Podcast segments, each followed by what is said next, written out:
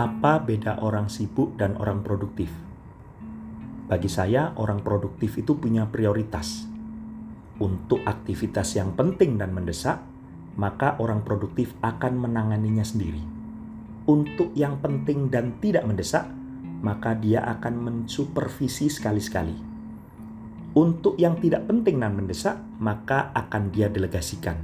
Dan untuk yang tidak penting dan gak mendesak, maka akan ia tinggalkan. Sedangkan untuk orang sibuk, sebagian besar mereka tidak mampu membagi prioritas itu. Baik yang penting maupun gak penting, mendesak ataupun tidak, mereka ingin turut serta ambil bagian. Padahal justru inilah masalahnya. Tiap orang punya waktu dan stamina yang terbatas. Memaksakan skalanya dilakukan justru membuat pekerjaan kita kurang efektif. Nah, sekarang tahu kan beda antara sibuk dan produktif?